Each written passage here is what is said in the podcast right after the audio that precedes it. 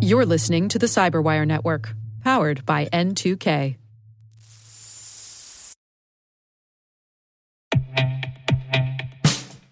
And now, a message from Cyberbit. Mastering cybersecurity is like mastering a sport. You build muscle memory through rigorous practice, then you train as a team to foster cohesion while operating under pressure. Like athletes, cybersecurity professionals thrive on hands on simulation. But traditional courses, certifications, and open source labs won't build you a winning team. You need Cyberbit. Cyberbit offers a hyper realistic simulation environment for your SOC, IR, and C suite to refine your skills, all using the market leading SIMs, EDRs, firewalls, and WAFs they use every day. Cyberbit is offering Cyberwire listeners a free live fire exercise. Sign up your team now at cyberbit.com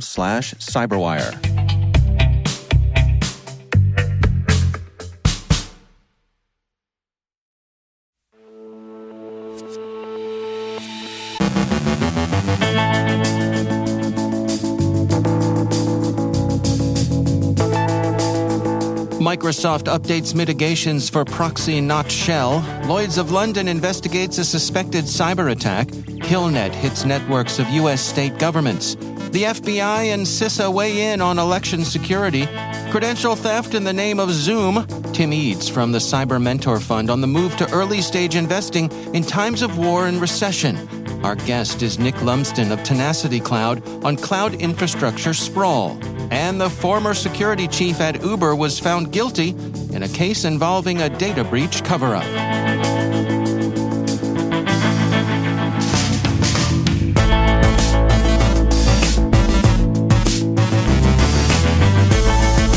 From the Cyberwire studios at Data Tribe, I'm Dave Bittner with your Cyberwire summary for Thursday, October 6th, 2022.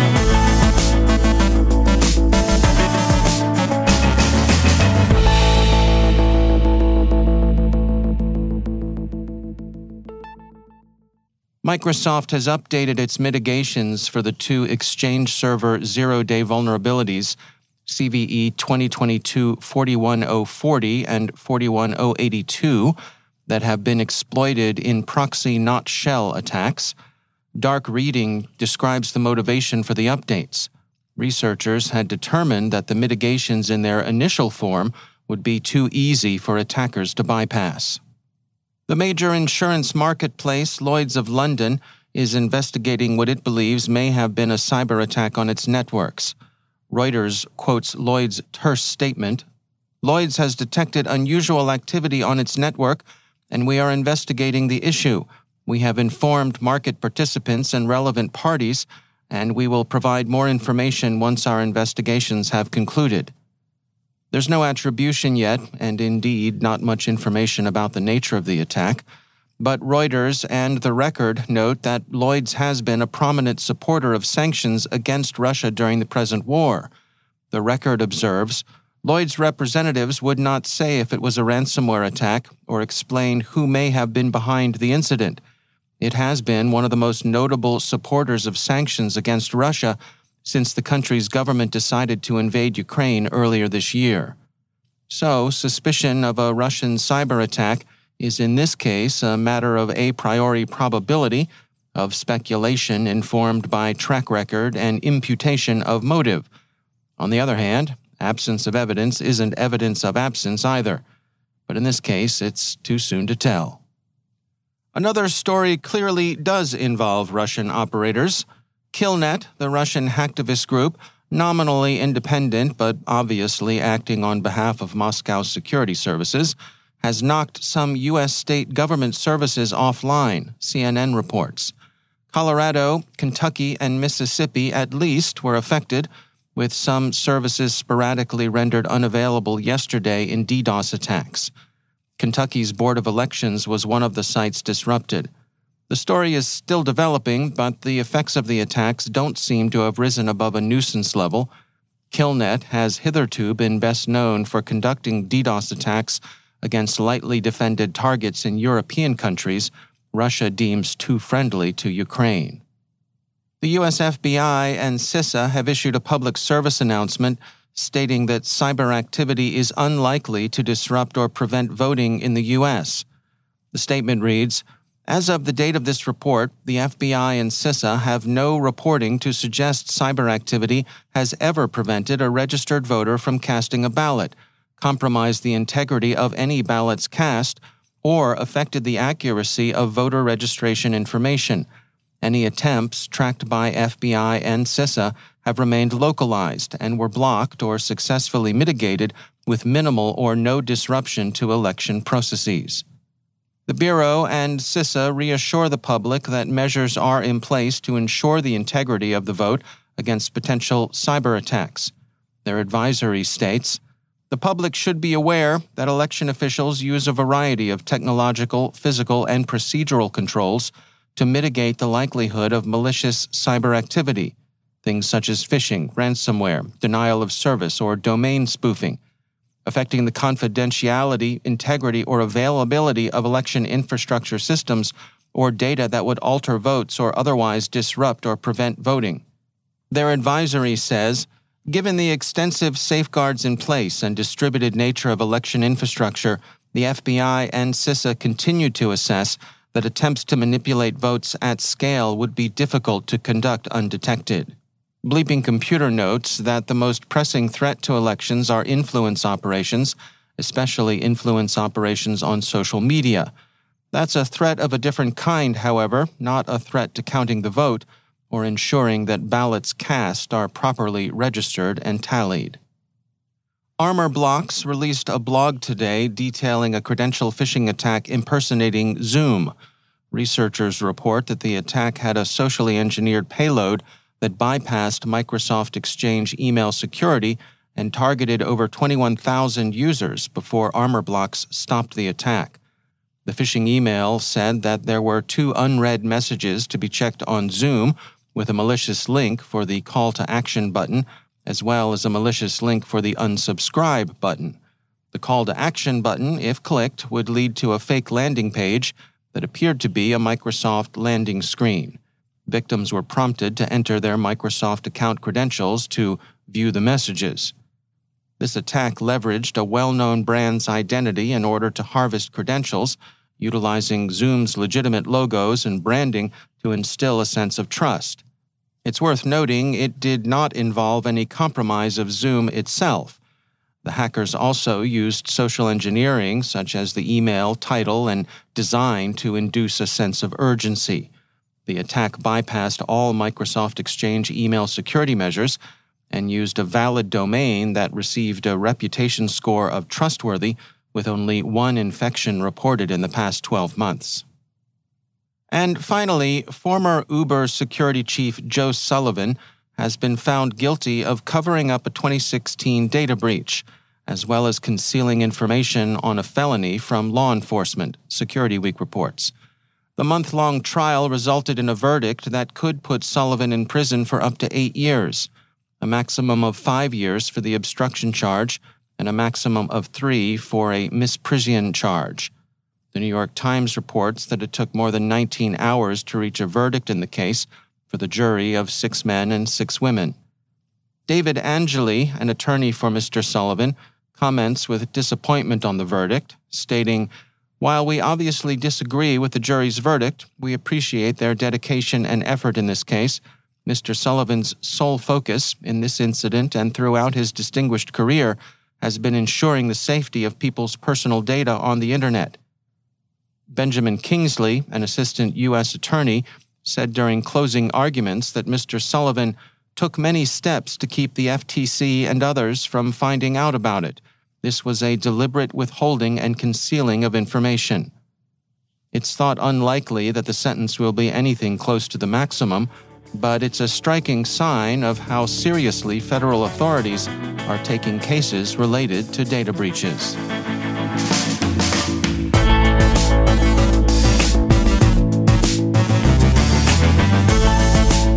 The break, Tim Eades from the Cyber Mentor Fund on the move to early stage investing in times of war and recession. Our guest is Nick Lumsden from Tenacity Cloud on cloud infrastructure sprawl. Stay with us.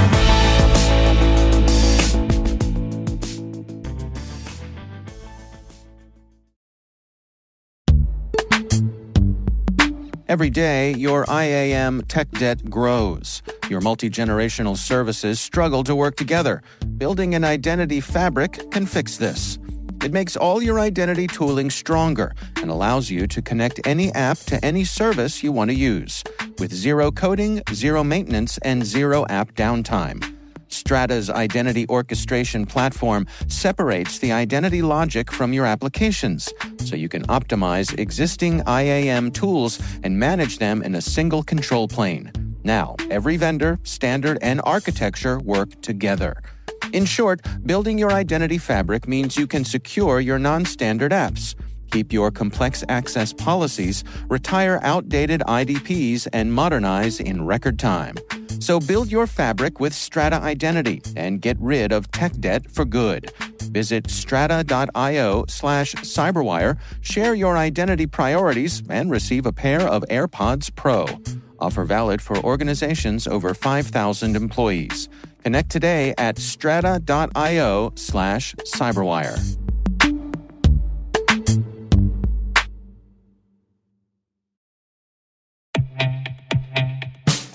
And now, a word from our sponsor, Syxsense. Syxsense provides award winning cloud based automated endpoint and vulnerability management solutions to streamline IT and security operations. With its advanced platform, businesses gain complete visibility and control over their infrastructure, reducing IT and security risks and optimizing operational efficiency.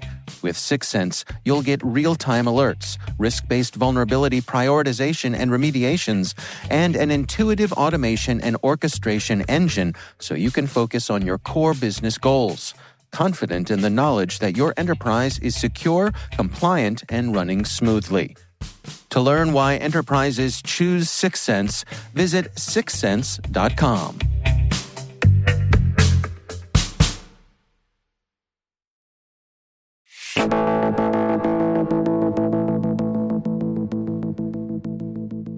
Data storage is cheap, it's fair to say.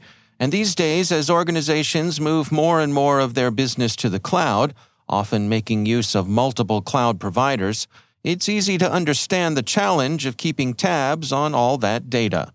Nick Lumsden is CTO and co founder at Tenacity Cloud, and he provides insights on preventing cloud sprawl. Cloud sprawl is the unintentional expansion of infrastructure over time, you know, and it especially becomes a problem as changes increase, which has happened just you know due to infrastructure turning into software. So you know changes that used to be quarterly or monthly uh, have now become you know 20 years later uh, dozens or hundreds of changes a day, sometimes thousands, and really you know sizable organizations.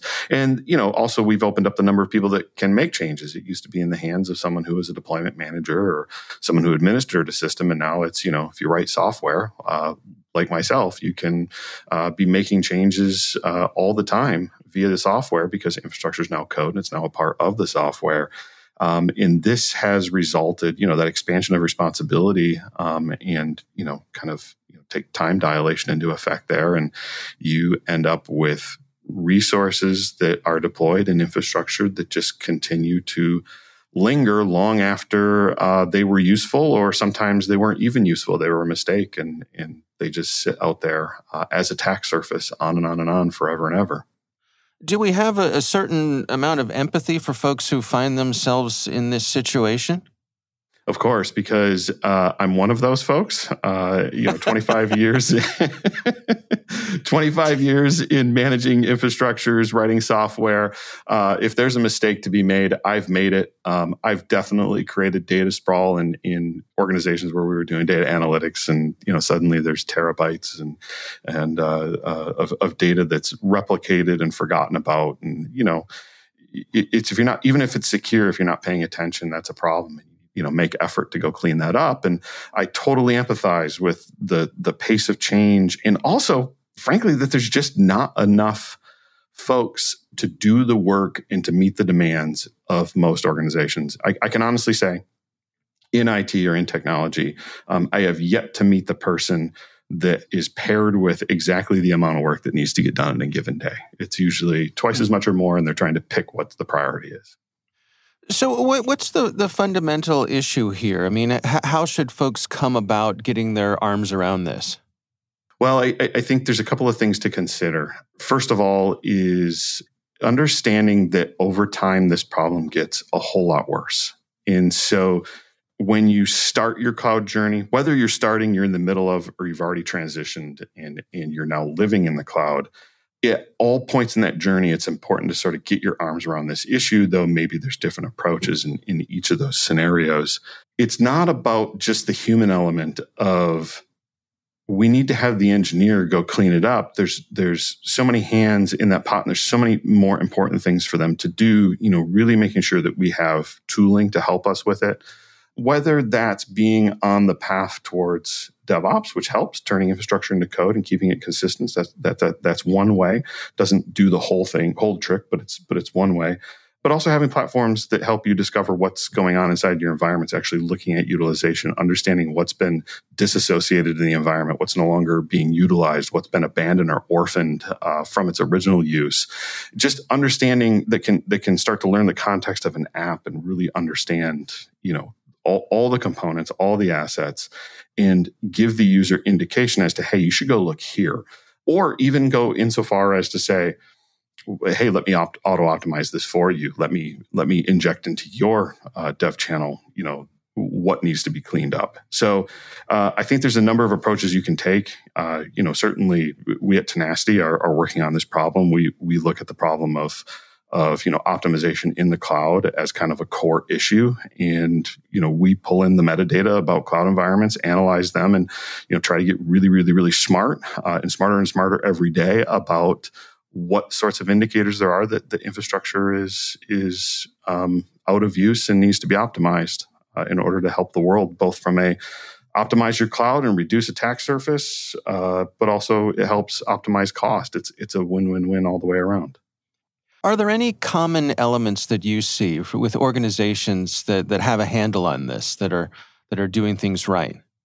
So it depends on how you know it depends on what scale the organization is at. Um, those organizations that are are at scale, the the enterprise and, and upper mid market, they likely have an initiative that's driven from executive level, and they may even have teams built around this that are focused on the optimization puzzle focused on you know kind of the the security footprint from attack surface perspective that really understand cloud, really understand you know kind of security ops and FinOps, FinOps, and how the two come together. And so there's a concerted effort there, and you're going to see them leveraging uh, AI tools, uh, you know, analytics tools, tools that are really going to help them you know, do better in, in their business. And, and tenacity is, is one of those tools. It, at the, you know, mid and smaller market, when you, when you look um, sort of at those organizations that are still trying to get to scale, or maybe are startups that are, are moving quickly, it, it's about getting your arms around kind of this, this problem early on and knowing what key metrics you need to watch before it gets out of control. I, I the, I, I, can tell you that every organization um, we've ever deployed into has had places, has had room for optimization. In some of the most egregious, were you know spending five and six figures a month on infrastructure that was just laying around, and they couldn't believe it when when it was found or when it was detected it was no way. There's no way that's happening. And of course, it was happening, and, and it was cleaned up, and and you know the environment was made safer, more secure, and, and better optimized. But there just wasn't a key metric around, say, uh, QA or dev resources. Why are you know why has their budget you know quadrupled over the past year? That that would be a key indicator that that there's some sprawl going on. That's Nick Lumsden from Tenacity Cloud.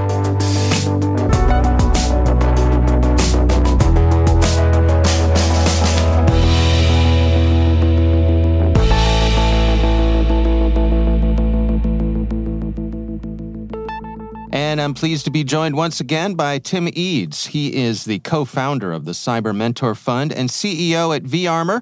Tim, it's always great to welcome you back. Great to be here, Dave.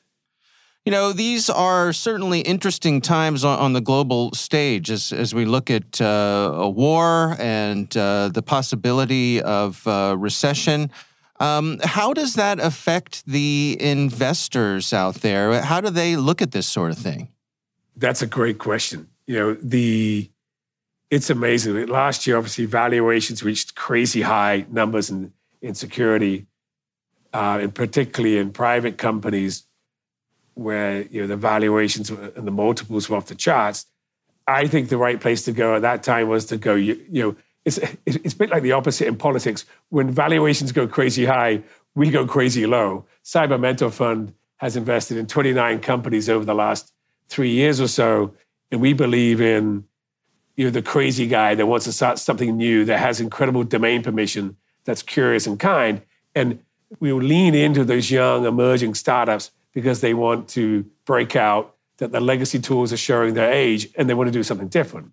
And so those are the people that we've been investing in over the last few years because as these valuations get completely carried away and they raise so much money, hundreds of millions, 200 million, 300 million on a round of funding, which is essentially like a private IPO, you know, my orientation is always to be lean into the, the young up and coming startup, do what you can to help mentor and provide guidance and get these new technologies to market so that we can better secure the country, better secure the, uh, the enterprises within it, and give these entrepreneurs a better chance of success. And so, yeah, it got out of control uh, with the valuations last year. And I think even this year, it's been a little bit like whiplash. At the RSA show earlier this year, everybody was doom and gloom.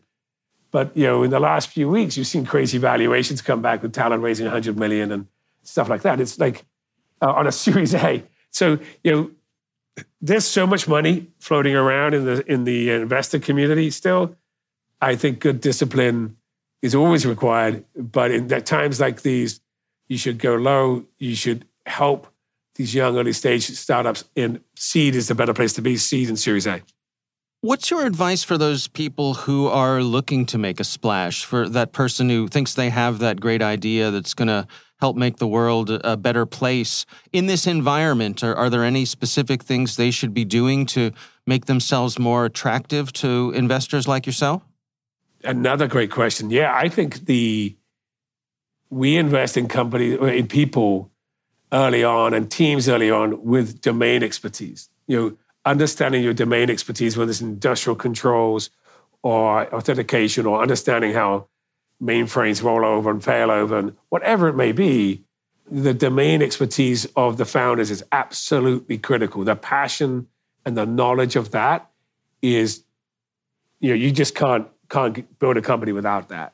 And so that's the biggest one. Lean on that, be articulate about that, understand that what the problem is that you're trying to solve in industry. Make sure that doing nothing is not an option for the customer, that they can't just sit there and do nothing focus on a meaningful problem, focus on a, a growing problem that they have incredibly uh, good and deep domain permission for, that when you talk to a customer, they have to do something about it. And by doing that, you lean into the right VCs, such as Cyber Mentor Fund, that does this early stage mentoring, and you'll you will always get funded in that scenario. You know, we've seen some stories come out that uh, there have been a number of companies who have been going through some rounds of layoffs. How concerning is that to you? How, how do you read that? I don't think that's concerning at all. I think um, you have to tighten your belt. You have to understand, you know, your burn rate, uh, you know, your cash runway, and I think you know managing to that is a really smart and shrewd thing to do. I think frugal companies always go further. So I'm not. It doesn't concern me at all. I think it's healthy to be really honest because um, we don't know how long you know the war in Ukraine is going to happen, what's going to happen with China and Taiwan. We don't know the, the glo- you know how long it will take to get control of inflation. So, yeah, tighten your belt, be frugal, lean in, look after your customers, and you'll be fine. All right. Well, Tim Eades, thanks for joining us. Thanks, Dave.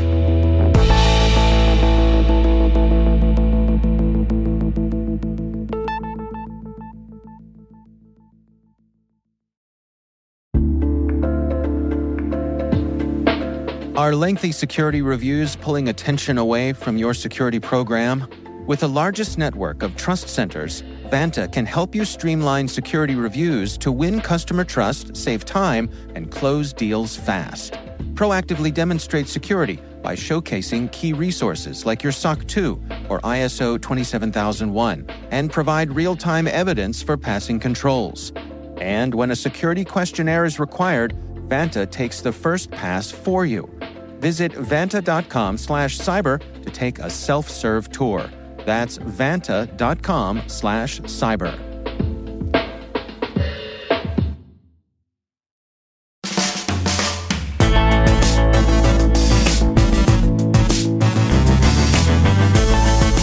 And that's the Cyberwire. For links to all of today's stories, check out our daily briefing at thecyberwire.com. The Cyberwire podcast is proudly produced in Maryland out of the startup studios of Data Tribe, where they're co building the next generation of cybersecurity teams and technologies. Our amazing Cyberwire team is Elliot Peltzman, Trey Hester, Brandon Karp, Eliana White, Puru Prakash, Liz Irvin, Rachel Gelfand, Tim Nodar, Joe Kerrigan, Carole Theriault, Ben Yellen, Nick Veliky, Gina Johnson, Bennett Moe, Catherine Murphy, Chris Russell, John Petrick, Jennifer Eiben, Rick Howard, Peter Kilpe, and I'm Dave Bittner. Thanks for listening. We'll see you back here tomorrow.